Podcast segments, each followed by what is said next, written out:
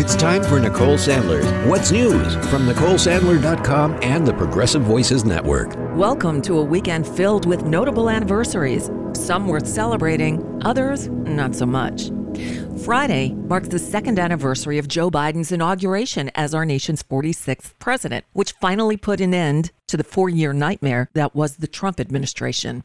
Saturday falls on January 21st, marking an awful day for free speech.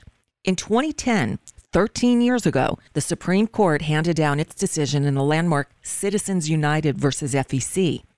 The court held 5 4 that the free speech clause of the First Amendment prohibits the government from restricting independent expenditures for political campaigns by corporations, including nonprofit corporations, labor unions, and other associations. Basically, they threw the door wide open to dark money and unbridled super PACs. Then, to make this anniversary even worse, a few hours after that decision came down, Nicole Sandler. You're listening to Nicole Sandler on Air America Radio. on January 21st, 2010, Air America Radio filed for bankruptcy and ceased operations. Sunday marks the 50th anniversary of the passage of Roe v. Wade. That's the Supreme Court ruling that said a person may choose to have an abortion until a fetus becomes viable, based on the right to privacy contained in the Due Process Clause of the 14th Amendment. Viability means the ability to live outside the womb, which usually happens between 24 and 28 weeks after conception. Sadly, today's extreme court overturned Roe just shy of this 50th anniversary in a decision leaked in May, weeks before it would officially be announced. Well, we learned on Thursday that the court's investigators were unable to identify just who leaked the decision. Meanwhile, protesters will gather in March in support of reproductive rights as they have every year on this anniversary, this time under the umbrella of Bigger Than Roe. And on the other side, anti abortion protesters gathering Friday at their 50th annual March for Life with the theme Next Steps Marching in a Post Roe America. Happy weekend, everyone. President Biden on Thursday made his first public remarks since a few classified documents from his time as vice president were found at his private Washington, D.C. office and at his home in Wilmington, Delaware. He was asked about not revealing earlier that those documents had been discovered. He said, I think you're going to find there's nothing there. I have no regrets.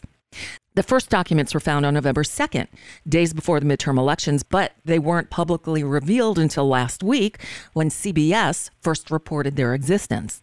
The White House has pledged full cooperation with the investigation, but is largely downplaying the political effects of the probe. It does need to be stated, though, that this is a completely different situation than the hundreds of documents that the former President Trump took, refused to return even after 18 months of negotiations with the National Archives, and he still lied about them. Just saying.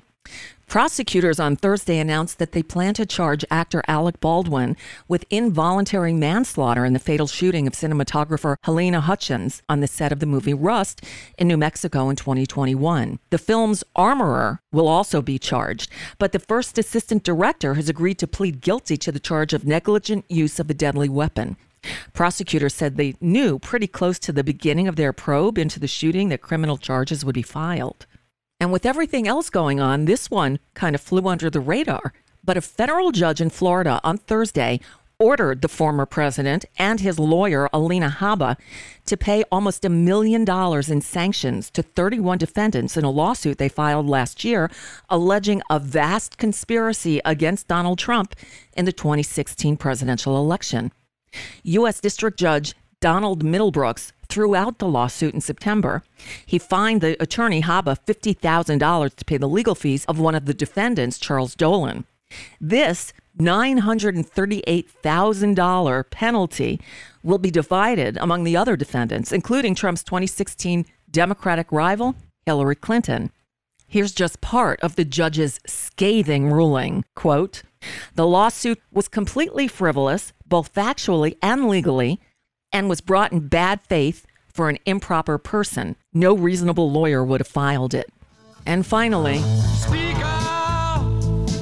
You gotta speak out the madness. singer, songwriter, guitarist David Crosby, an original member of the Byrds, a founder of Crosby, Stills and Nash, Crosby, Stills, Nash and Young, and all other permutations, has died. It was just eight months ago that Crosby officially retired, saying he was done performing live, that he was too old. Though he did say in December that he had changed his mind. Anyway, he continued recording at what he called a startling rate. He said, Now I'm 80 years old, so I'm going to die fairly soon. That's how that works. And so I'm trying really hard to crank out as much music as I possibly can, as long as it's really good. Hopefully, we'll get to hear some of that music that he recorded in his final years. David Crosby was 81 years old. And that's just a bit of what's news for now. I'm Nicole Sandler. If you appreciate these reports and the Nicole Sandler Show, I hope you'll consider making a contribution. My work is listener supported, and I can't do it without your help. Find out more at NicoleSandler.com and please click on one of those donate buttons.